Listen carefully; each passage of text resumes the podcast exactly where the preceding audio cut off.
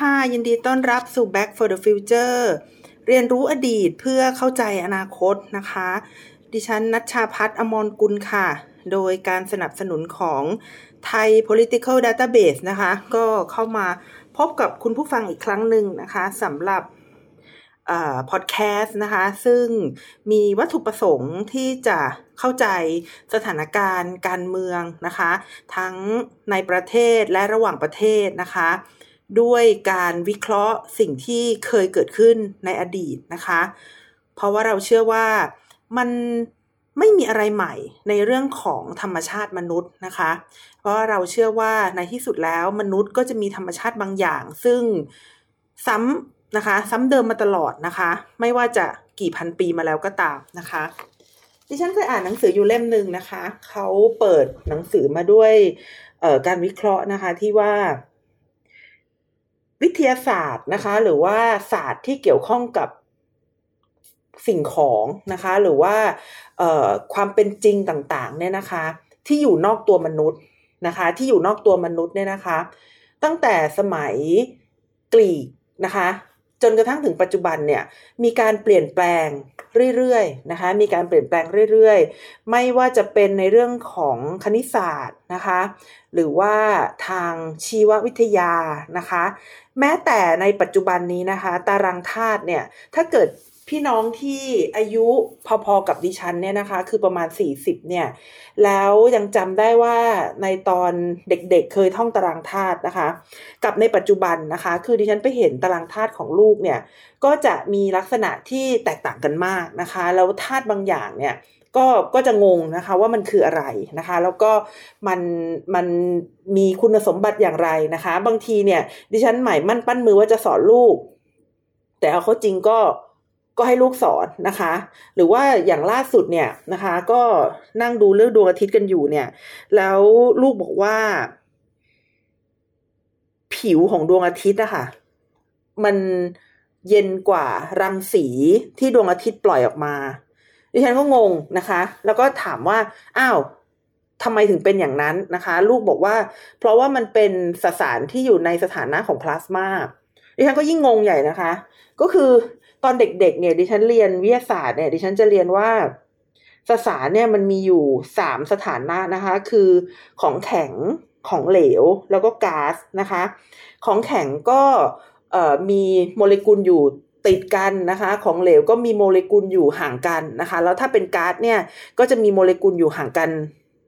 มากๆเลยนะคะเออสสารก็เลยมีสามสถานะนะคะ แต่ว่าลูกบอกว่าสสารมีสี่สถานะ มีพลาสมาด้วย ดิฉันก็งงก็หันไปถามลูกว่า อะไรคือพลาสมานะคะ เขาก็บอกว่า มันก็คือร้อนมากๆอะแม่ ร้อนมากๆจนอิเล็กตรอนมันไม่ได้อยู่ในที่ของมันนะคะ แล้วเขาก็อธิบายอะไรอีกบางอย่างนั่นแหละดิฉันก็งงไม่เข้าใจ แล้วก็มาเปิดหนังสือวิทยาศาสตร์ของลูกนะคะ ซึ่งเดี๋ยวนี้เขาเรียนเป็นภาษาอังกฤษกันหมดแล้วเนี่ยนะคะ ก็ทำให้เห็นว่าวิทยาศาสตร์แม้แม้ว่าสามสิบปีเองนะคะสามสิบปีเองเนี่ยก็ทำให้เห็นว่ามันมีการเปลี่ยนแปลงไปค่อนข้างจะมากแล้วนะคะ นี่คือวิทยาศาสตร์ หรือว่าความรู้ที่อยู่นอกตัวคนนะคะ แต่ว่าความรู้ที่อยู่ในตัวคนล่ะคะ ความรู้ที่อยู่ในตัวคนก็คือความรู้ที่เกี่ยวกับมนุษย์นะคะ มันก็ยังไม่มีการเปลี่ยนแปลงไปมากนักนะคะ ไม่เช่นนั้นนะคะ ลองอ่านปรัชญาของ เพลโตนะคะ หรือว่าปรัชญาในยุคกลางนะคะ หรือว่าปรัชญาในยุคสมัยใหม่ก็ได้เนี่ยนะคะ ธรรมชาติของมนุษย์เนี่ยมันมันจะไม่ได้ต่างกันมาก หรือว่าไม่ได้เป็นสิ่งที่ทำให้รู้สึกตกใจนะคะ ว่าโอ้เดี๋ยวนี้เขาศึกษากันประมาณนี้แล้วหรือนะคะ ถ้าเป็นธรรมชาติของมนุษย์แล้วเนี่ยมีการเปลี่ยนแปลงน้อยมากนะคะ มีความเชื่อที่เปลี่ยนแปลงน้อยมากนะคะ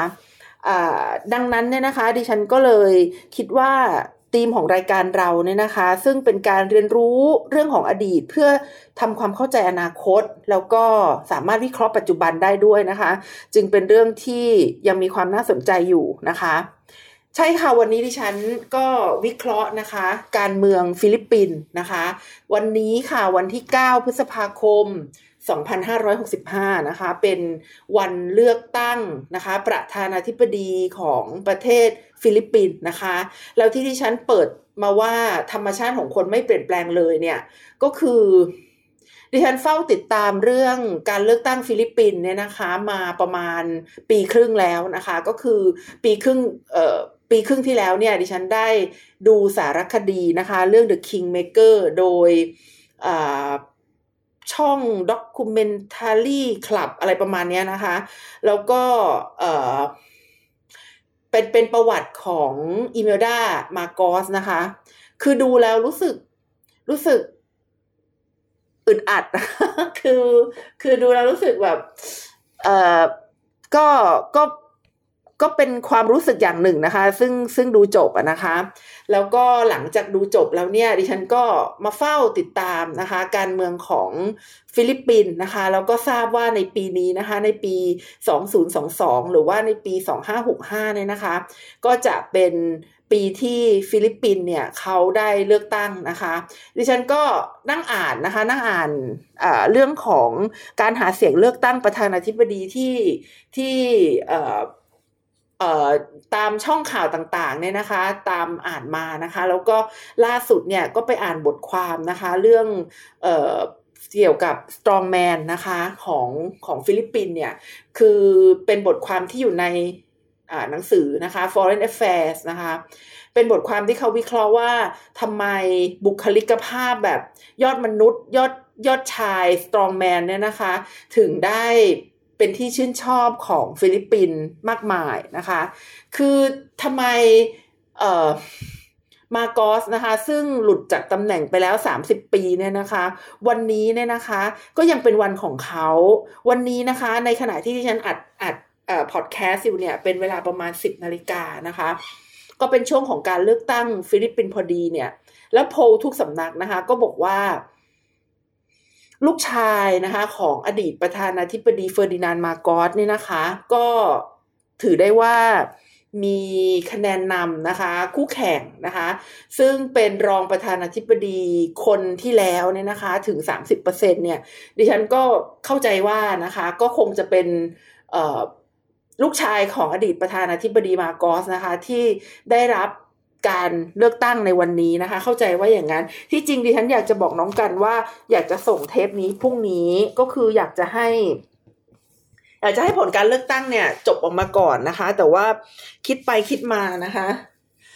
อืมดิฉันว่าผลมันมันไม่น่าจะเปลี่ยนก็คือน่าจะเป็นบองบองนี่แหละนะคะ ก็คือเป็นชื่อของมาร์กอส Junior หรือว่าลูกชายของอดีตประธานาธิบดีเฟอร์ดินานด์ มาร์กอสนะคะ ก็ต้องย้อนกลับไปนะคะ ในปีคริสตศักราช 1986 นะคะ ก็เชื่อว่าหลายคนยังไม่เกิดนะคะ หลายคนที่ฟังพอดแคสต์ของดิฉันยังไม่เกิด ส่วนตัวดิฉันเนี่ย ตอนนั้นก็อยู่ในระดับ น่าจะมัธยมต้นนะคะ ก็ได้ยินข่าวนะคะว่าเกิดเหตุการณ์นะคะ ความวุ่นวายทางการเมืองที่ประเทศฟิลิปปินส์นะคะ แล้วก็ในข่าวเนี่ยที่ดูก็คือประธานาธิบดีเนี่ยนะคะ หนีขึ้น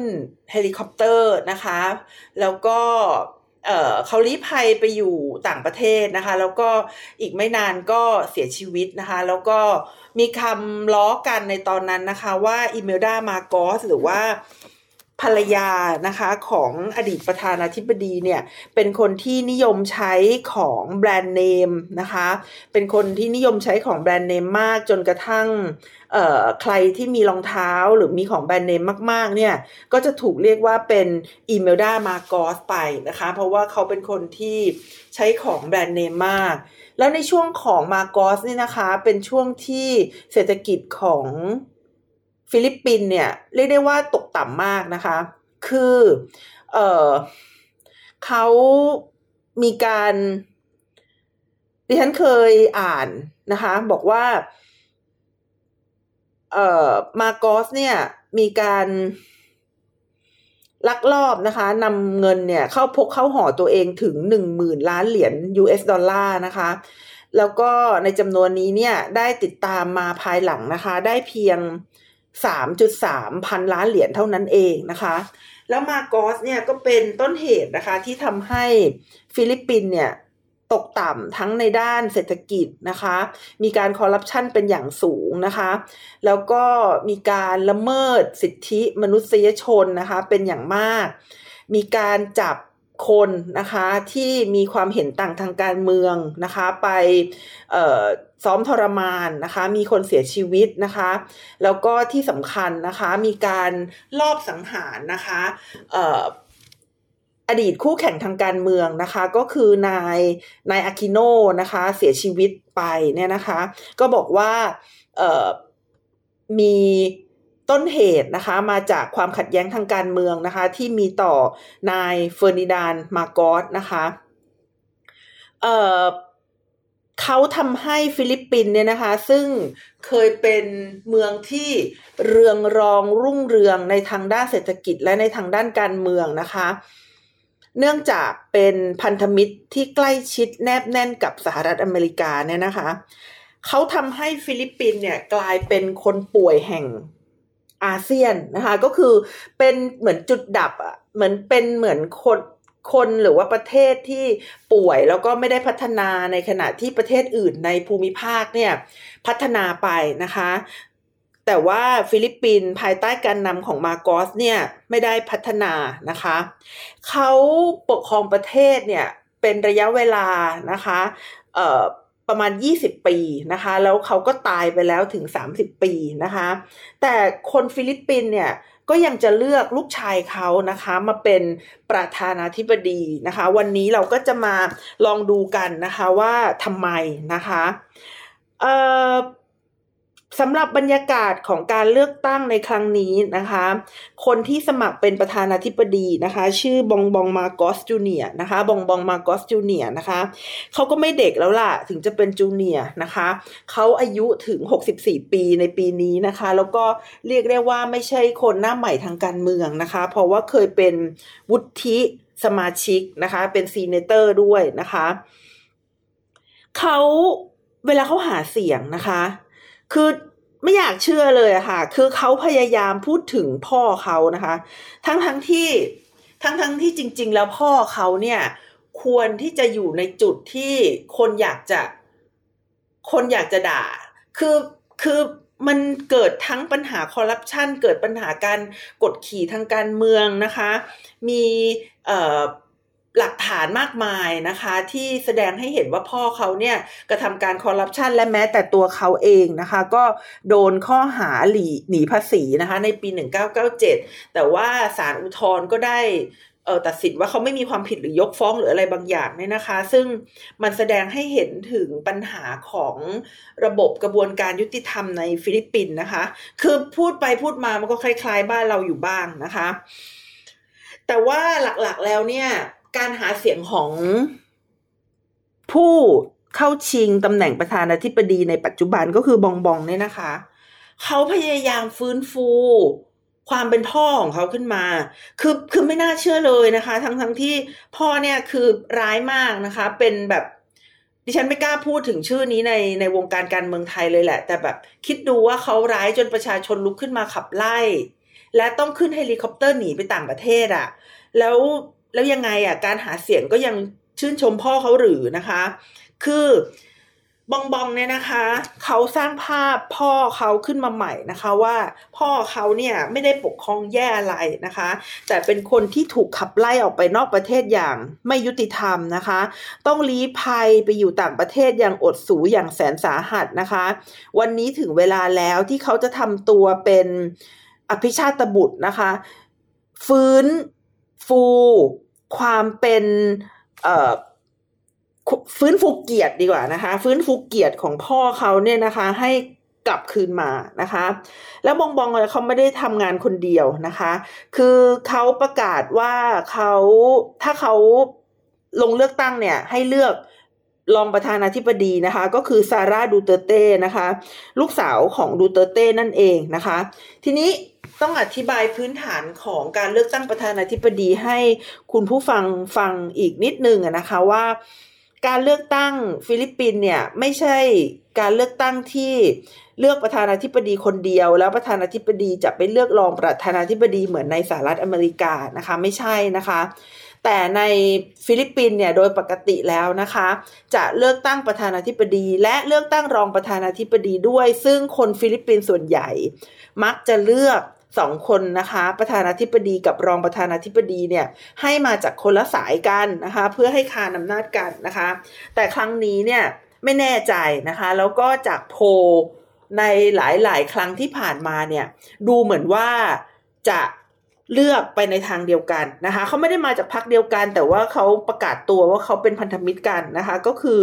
ลูกสาวของดูเตเต้นะคะ แล้วก็บองบองเนี่ยนะคะ ซาร่าแอนบองบองเนี่ยนะคะ ซึ่ง หากนะคะ หากสองคนนี้ได้รับการคัดเลือกเป็นได้การเลือกตั้งนะคะ ได้ประการเลือกตั้งเป็นประธานาธิบดีและรองประธานาธิบดีแล้วเนี่ยนะคะ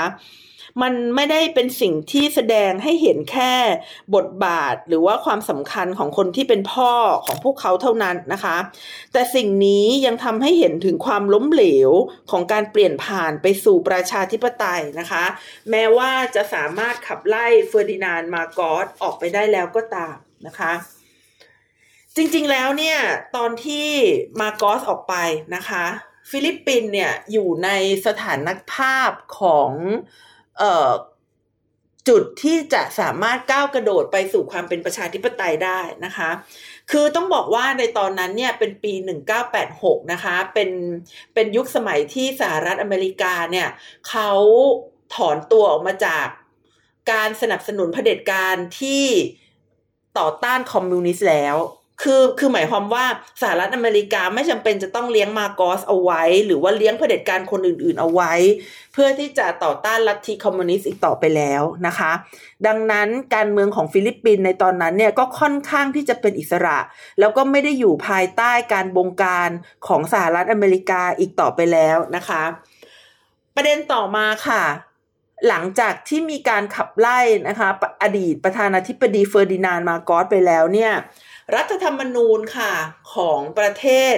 ได้ถูกเขียนใหม่นะคะ ให้เป็นประชาธิปไตยแบบเสรีนะคะ มีการเลือกตั้งที่เสรี มีการให้เสรีภาพกับสื่อมวลชนนะคะ และมีภาคประชาสังคมที่เคลื่อนไหวอย่างแอคทีฟเลยทีเดียวนะคะ อะไรคือจุดที่ผิดพลาดในการเมืองฟิลิปปินส์จนทำให้ ฟิลิปปินเนี่ยกลายไปเป็นประเทศที่มีปัญหานะคะ โดยเฉพาะอย่างยิ่ง Freedom House เนี่ยได้จัดอันดับประชาธิปไตยของฟิลิปปินส์นะคะ ให้ตกต่ำนะคะ อย่างมากนะคะในช่วงของการดำรงตำแหน่งของประธานาธิบดีดูเตอร์เต้นะคะ สิ่งนั้นก็คือความเหลื่อมล้ำทางรายได้นะคะ แล้วก็สถานการณ์ที่มีความ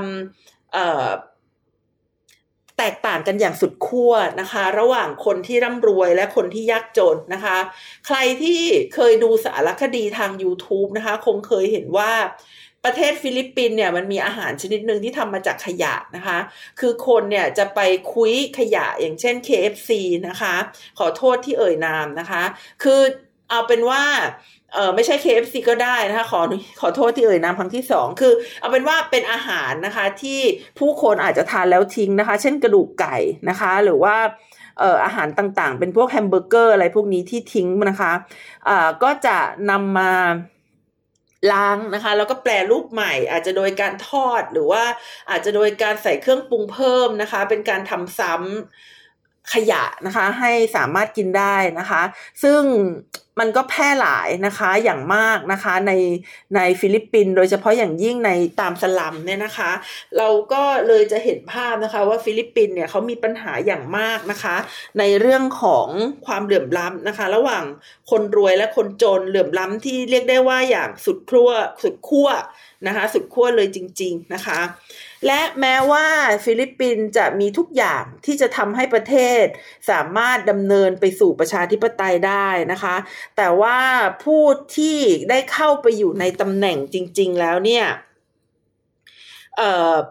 ไม่ได้สนับสนุนนะคะ การปฏิรูปทางการเมือง การปฏิรูปสังคมนะคะ หรือว่าการลดความเหลื่อมล้ำเลยนะคะ การได้อำนาจทางการเมืองเนี่ยนะคะ ก็จะ กระจุกตัวนะคะ อยู่แต่ในเครือญาตินะคะ อยู่แต่ในเครือญาติของตัวเองนะคะ ซึ่งผู้เชี่ยวชาญนะคะ ด้านการเมืองฟิลิปปินเนี่ยเขามองว่าการเมืองฟิลิปปินเนี่ยนะคะ อยู่ภายใต้สิ่งที่เรียกว่าเป็นตระกูลการเมืองนะคะ ตระกูลการเมืองหรือว่า political dynasty นะคะ คือคือเอ่อ พ่อแม่นะคะดำรงตำแหน่งเป็นผู้ว่าการรัฐ หรือว่าเป็นซีเนเตอร์ หรือว่าเป็นสสเนี่ยนะคะ ลูกๆก็จะดำรงตำแหน่งอย่างนั้นไปด้วยนะคะ และขาดการมีส่วนร่วมนะคะ ทางการเมืองจากประชาชน เพราะว่า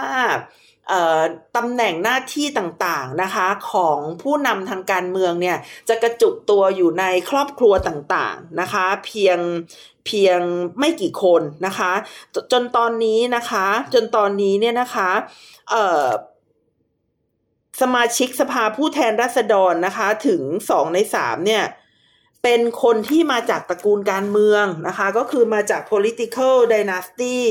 นี้เองนะคะ และตอนนี้เนี่ยตระกูลการเมืองดังกล่าวนะคะ ก็กำลังต้องการอำนาจ ซึ่งเป็นอำนาจเด็ดขาดนะคะ ในทางด้านการบริหาร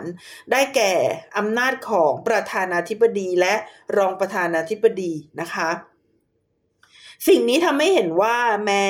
เฟอร์ดินานมาโกจะตายในปี 1989 นะคะ คือคือเขาโดน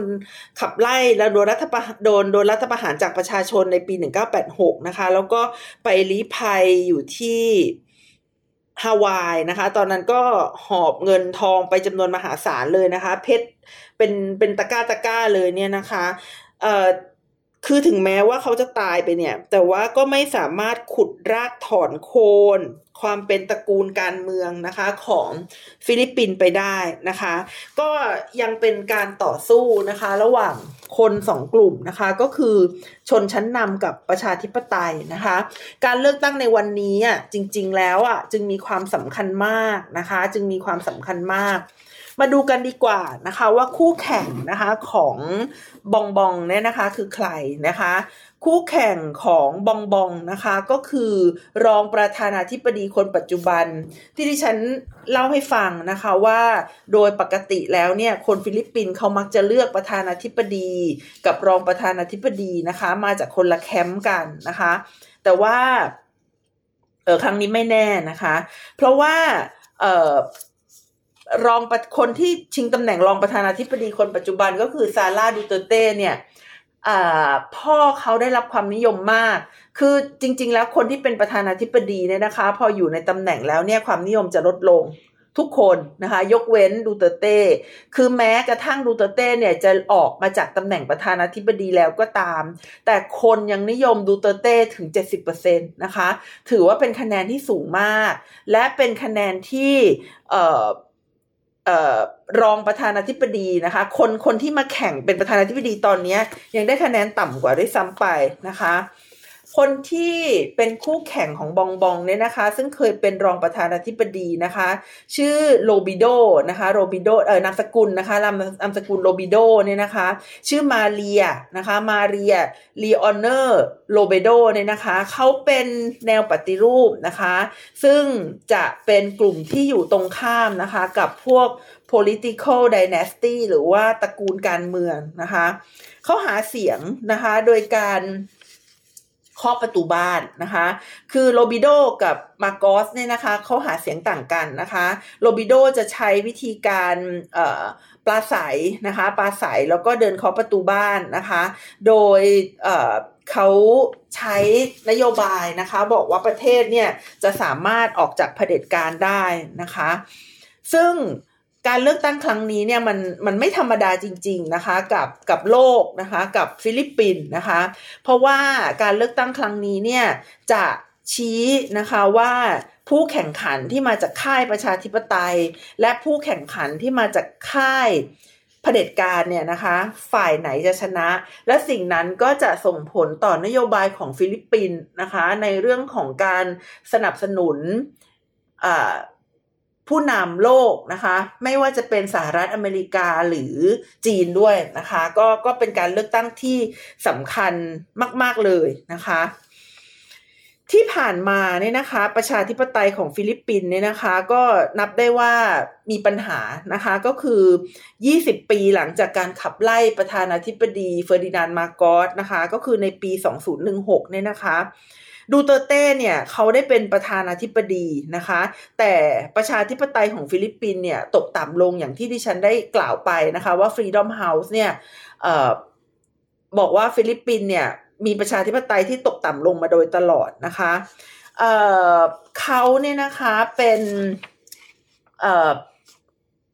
สตรองแมนนะคะหรือว่า เผด็จการที่ได้รับการเลือกตั้งมาเนี่ยนะคะ ผลงานสำคัญของเขาก็คือ การมีอำนาจอย่างเผด็จการนะคะ การห้ามประชาชนแสดงความคิดเห็นนะคะจำกัดเสรีภาพของสื่อแล้วก็รังแกนะคะ คนที่มีความเห็นต่างนะคะ แต่ว่าสิ่งที่ดูเตเต้เนี่ยพยายาม โปรโมทประชาสัมพันธ์นะคะ เรียกได้ว่าเป็นนโยบายประชานิยมของดูเตเต้เองก็ว่าได้นะคะ ก็คือ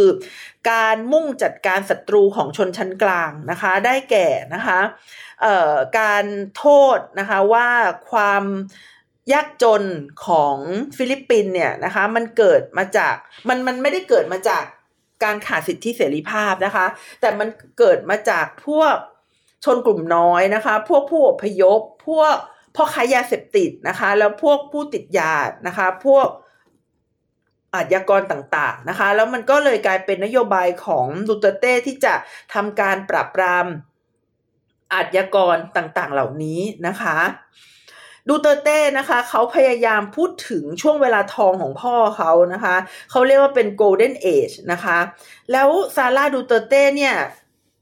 คิดว่าเป็นผู้หญิง แต่ว่าจริง ๆนิสัยคล้าย ๆ พ่อเลยนะคะ เออเคยมีข่าวนะคะ ว่าคุณซาร่าดูเตเต้เนี่ยเขาต่อยในอำเภอนะคะที่ไม่ยอมหรือสลัมนะคะ อย่างรวดเร็วนะคะ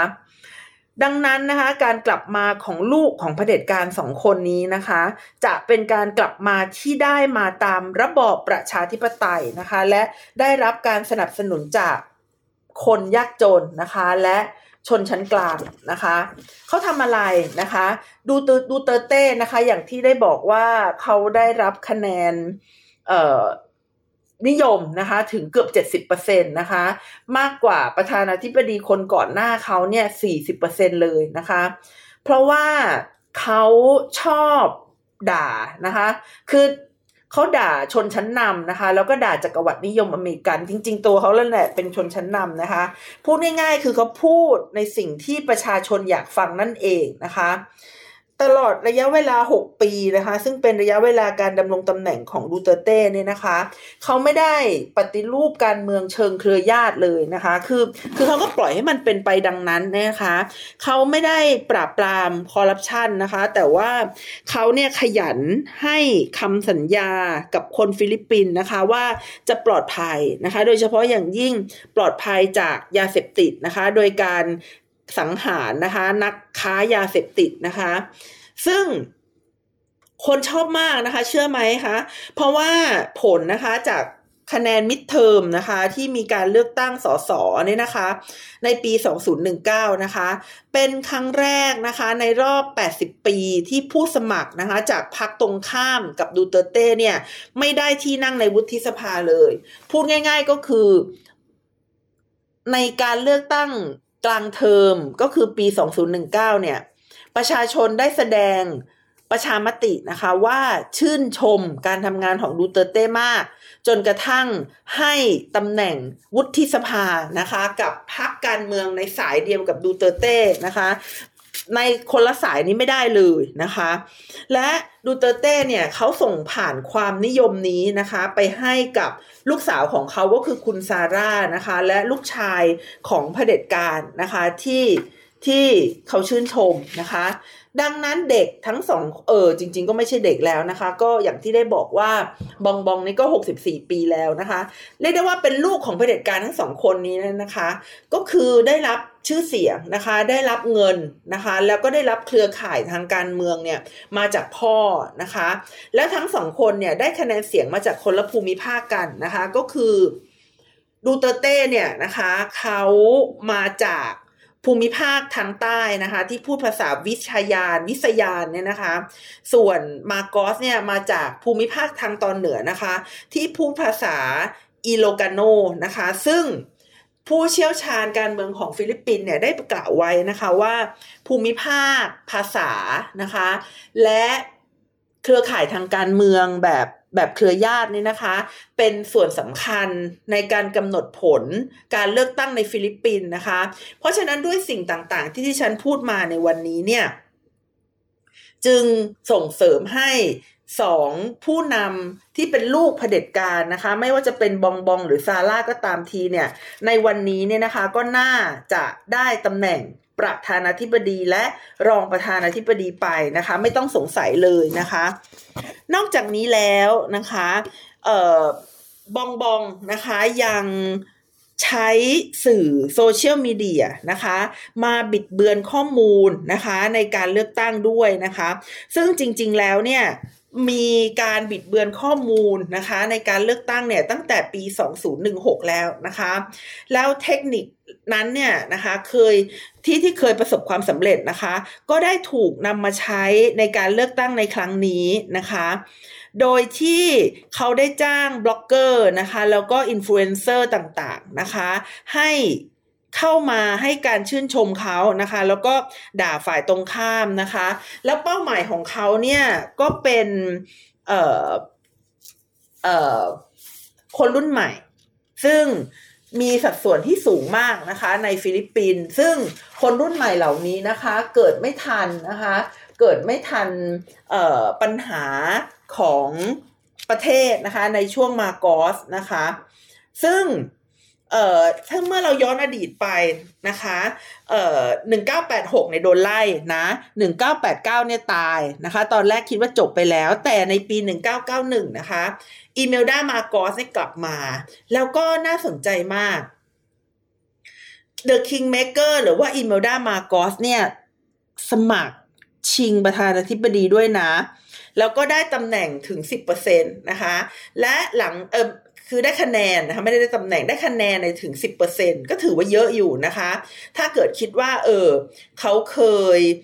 กลายเป็น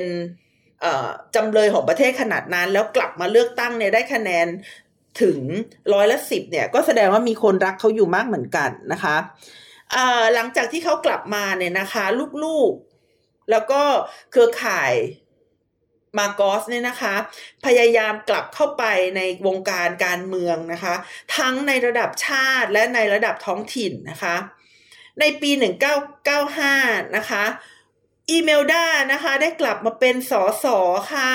ได้กลับมาเป็นสอสอในเขตนะคะ ที่ชื่อว่าเลเต้เนี่ยนะคะ ซึ่งเป็นบ้านเกิดของเขาเองนะคะ และ หลายคนในครอบครัวรวมทั้งบองบองด้วยนะคะ กลับมานะคะในปี 1998 เนี่ยได้รับการเลือกตั้งเป็นนายกเทศมนตรีเลยนะนะคะ และในปี 2010 นะคะ บองบองนะคะได้เป็นวุฒิสมาชิกเลยด้วยซ้ำและในปี 2016 นะคะเขาเกือบจะได้เป็นรองประธานาธิบดีแล้วนะคะ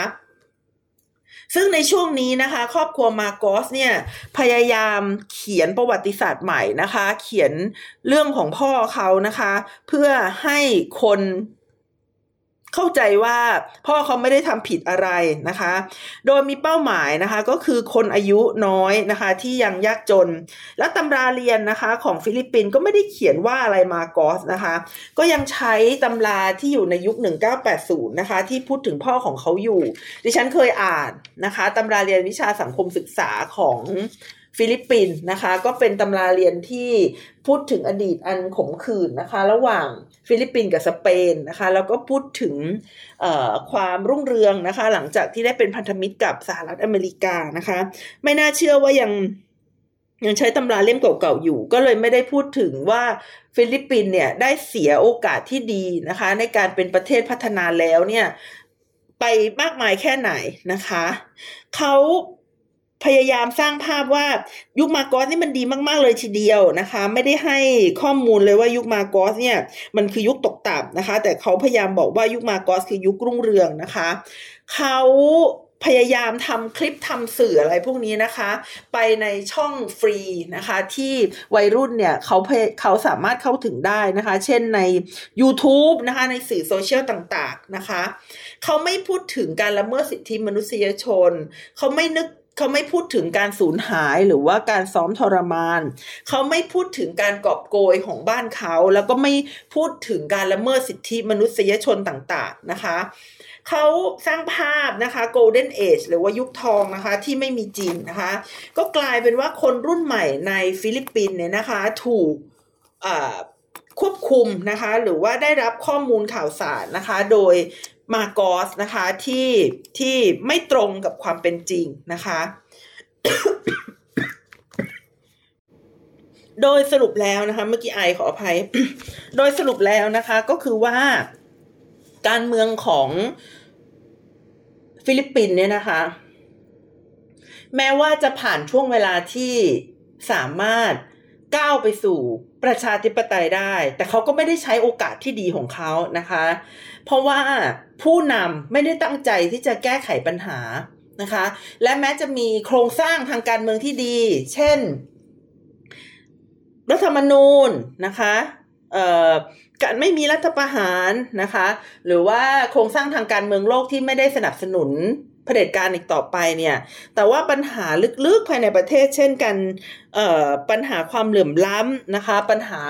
การทุจริตคอร์รัปชันนะคะ แล้วก็ปัญหาในเรื่องของ ความปลอดภัยนะคะ ความมั่นคงปลอดภัยในชีวิตเนี่ยก็ยังไม่ได้รับการแก้ไขปัญหานะคะทำให้เกิดดูโอนะคะทางการเมืองอย่างเช่นซาร่าและบองบอง ซึ่งจะมาสารต่อลัทธิเผด็จการนะคะ ในประเทศเนี่ยให้กลับเข้าคืนมานะคะ ใช้เทคนิคนะคะการเป็นผู้นำที่เข้มแข็งนะคะ เพื่อที่จะทำให้ประเทศนะคะจมอยู่กับปัญหา ของเผด็จการนะคะ อย่างน้อยไปอีก 20 ปีค่ะ ค่ะสำหรับวันนี้นะคะ ดิฉันนัชชาพัฒน์อมรกุล ก็ต้องขอลาคุณผู้ฟังไปก่อนนะคะ พบกันใหม่สัปดาห์หน้าวันนี้ไอแล้ว สวัสดีค่ะ